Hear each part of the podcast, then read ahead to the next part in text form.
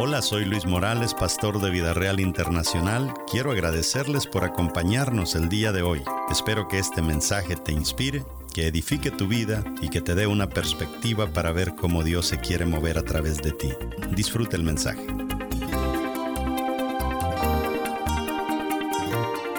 Y hoy quiero concentrarme en la primera de ellas, y son las promociones que son recompensas por logros a futuro. Sobre eso vamos a hablar. Entonces, usted tiene que ser una persona, como decía, la número uno. Las promociones son recompensas por logros a futuro. Entonces, nos vamos a concentrar en eso. El enemigo sabe que las promociones son porque usted ofrece logros a futuro. Entonces, en esta situación en la que nos encontramos de esta pandemia, ¿qué es lo que ha pasado? Aquí ha habido gente que se ha acobardado ante el virus, ha habido gente que se ha enfermado, ha habido gente que, gracias a Dios, no le ha tocado nada, ha habido gente que se le murió un pariente, y eso ha provocado en las personas diferentes resultados emocionales. ¿Me va entendiendo? Diferentes cosas le pegaron. Las promociones, escuche bien lo que le voy a dar. Toda recompensa está basada en mejorar el futuro. Toda recompensa va a estar basada en mejorar el futuro. Si usted trabaja como enfermera, mire cómo le hace para mostrar que usted puede mejorar el futuro de un hospital. Si usted, no importa, póngale el trabajo que usted haga. Y si usted ofrece algo a futuro, usted va a ser promovible. Pero si usted no estudia nada, usted ni tan siquiera se relaciona con gente inteligente, sino con solo vagos, y usted siempre pasa compartiendo cosas tontas en las redes sociales y nada bueno, porque el que quiere meter cosas buenas en las redes sociales tiene que estudiar y ver qué es lo que va a subir. Y casi siempre subimos aquello que nosotros ya estamos viviendo, porque de nada sirve que yo le dé un consejo a usted si yo no lo he aplicado en mi vida. Y mire, en el resto de los 5 puntos que nos faltan, vamos a estar hablando de José. En este punto decidí mejor hablar sobre estos leprosos. Pero José era una persona que, aunque le fuera mal, ahí él se levantaba. Si lo metían a la cárcel, ahí se levantaba. Si lo metían en la casa de Potifar como esclavo, ahí se levantaba. Si lo mandaban al lado del rey de Egipto, ahí se levantaba. Entonces, ¿qué tenía José que nos falta a nosotros? Y tenemos que pensarlo, porque yo no sé si usted quiere seguir al mismo nivel. Entonces, vamos a ver estas acciones una por una. Pero antes de ver las características de una persona que tiene ofertas a futuro, quiero decirle qué es lo que el diablo tiene para toda persona que es visionaria. Diga conmigo: visión.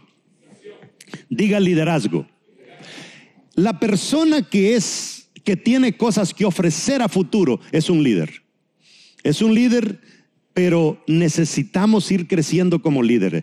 Y una persona que tiene oferta a futuro es una persona visionaria. Eso es importante entenderlo. Hay 8 enemigos que nos roban las promociones que Dios nos quiere dar. Y quiero írselos dando uno por uno, porque esos enemigos tienen capturadas a muchas personas que están pasando por esta situación hoy en día.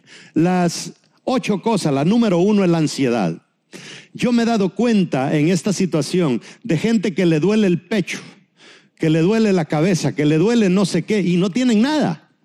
Y es pura ansiedad de que ya viene y que ya viene y que ya viene. No le llega todavía, y usted tiene un mes ya con el pecho hinchado y con el corazón que se le revienta por la ansiedad, y la cosa todavía ni se aproxima.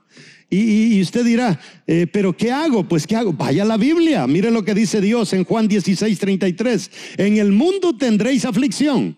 Solo falta que Jesús hubiera dicho: en el mundo va a venir el coronavirus, pero confiad, yo he vencido al mundo. Entonces, ¿qué es lo que nos está ofreciendo Jesús cuando viene la ansiedad? Diga conmigo: confianza. Por eso yo siempre les digo a ustedes: adoremos a Dios con la confianza. Mire, yo he dicho eso, pero nunca había adorado a Dios con más confianza que con esta situación que he pasado. Aquí hay que confiar, pues, porque los doctores no sabían cómo curar esto.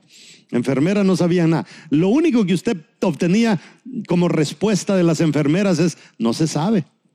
No se sabe. Y los doctores, tampoco se sabe. Entonces, es terrible. El único que sabe es Él. Lucas 12:29 dice: vosotros pues no os preocupéis por lo que habéis de comer, ni por lo que habéis de beber, ni estéis en ansiosa inquietud, porque todas estas cosas buscan las gentes del mundo. Pero vuestro Padre, diga conmigo, mi Padre, sabe que tengo necesidad de estas cosas. Mas buscad el reino de Dios y todas estas cosas os serán añadidas. Usted vino hoy porque está buscando el reino de Dios. La segunda cosa que el enemigo va a querer meternos en este tiempo es el enojo. Tenemos el caso de una sobrina que se le murió su padre estos días, y es triste porque uno busca explicación y la verdad es que a veces no la encuentra. Pero cuando una persona pierde a un ser querido, pasa por un ciclo. La primera cosa que siente es que negar, o sea, entra en un proceso de no puede ser, o sea, no ha muerto, o sea, niega, como que algo dentro de ella niega. Se levanta en la mañana: no puede ser que mi papá está muerto, no puede ser que mi tío se murió. Entonces, después de ese periodo, viene un periodo de enojo. Y el enojo es la número 2. Y el enojo es como cuando Dios se acerca donde Gedeón y le dice a Gedeón: he decidido liberar este pueblo. Y le dice: pero con el Dios que tenemos nosotros, que nuestros padres dicen que abrió el mar y mire cómo estamos ahora de fregados. Así le contestó Gedeón a Dios. Entonces, ¿por qué? Porque Gedeón estaba enojado. Entonces, en medio de las situaciones, ¿qué es lo que pasa? En medio de las situaciones viene el enojo. Y el enojo no es de Dios. Pero el enojo puede servir a veces para cosas buenas. Lo malo es retenerlo. Lo malo es que siga dentro de nosotros. Después del enojo, en el tema de alguien que perdió a un ser querido, viene un periodo de depresión. La persona se deprime. Y después de la depresión viene un periodo de negociación, como: se murió, sí, y voy a salir adelante, sí, yo lo amaba, y esto, y el uno y el otro. Comienza a negociar. Y por último viene el periodo de aceptación. Se fue. Y verdad, pero eso dura, eso demora. Gente que le demora un mes, gente que le demora 2 meses, 3 meses, hasta 6 meses para pasar por esto. Pero, ¿qué nos dijo Dios acerca del enojo? Mire, el enojo puede venir disfrazado de molestias, de pesar, de ofensas, de agravio. Puede venir disfrazado de ira dentro de nosotros. Y con el último que nos podemos enojar en medio de algo que nos pase en esta situación de la pandemia es con Dios, ¿verdad? Eclesiastés 7:9 dice: no te apresures en tu espíritu a enojarte. ¿Qué dice? No te apresures en vuestro espíritu a enojarte. O sea, el enojo se enraiza en el espíritu, porque el enojo, dice, reposa en el seno de los necios. O sea, está bien que te enojes, pero el enojo solamente echa raíz en el corazón de los necios.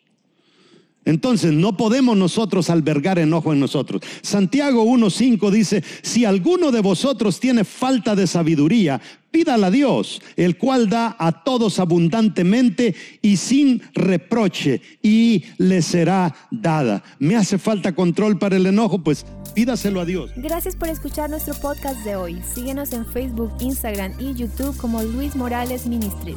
Para conectar con nuestro ministerio puedes escribirnos al correo electrónico pastor@vidareal.net. Nos escuchamos en el siguiente episodio.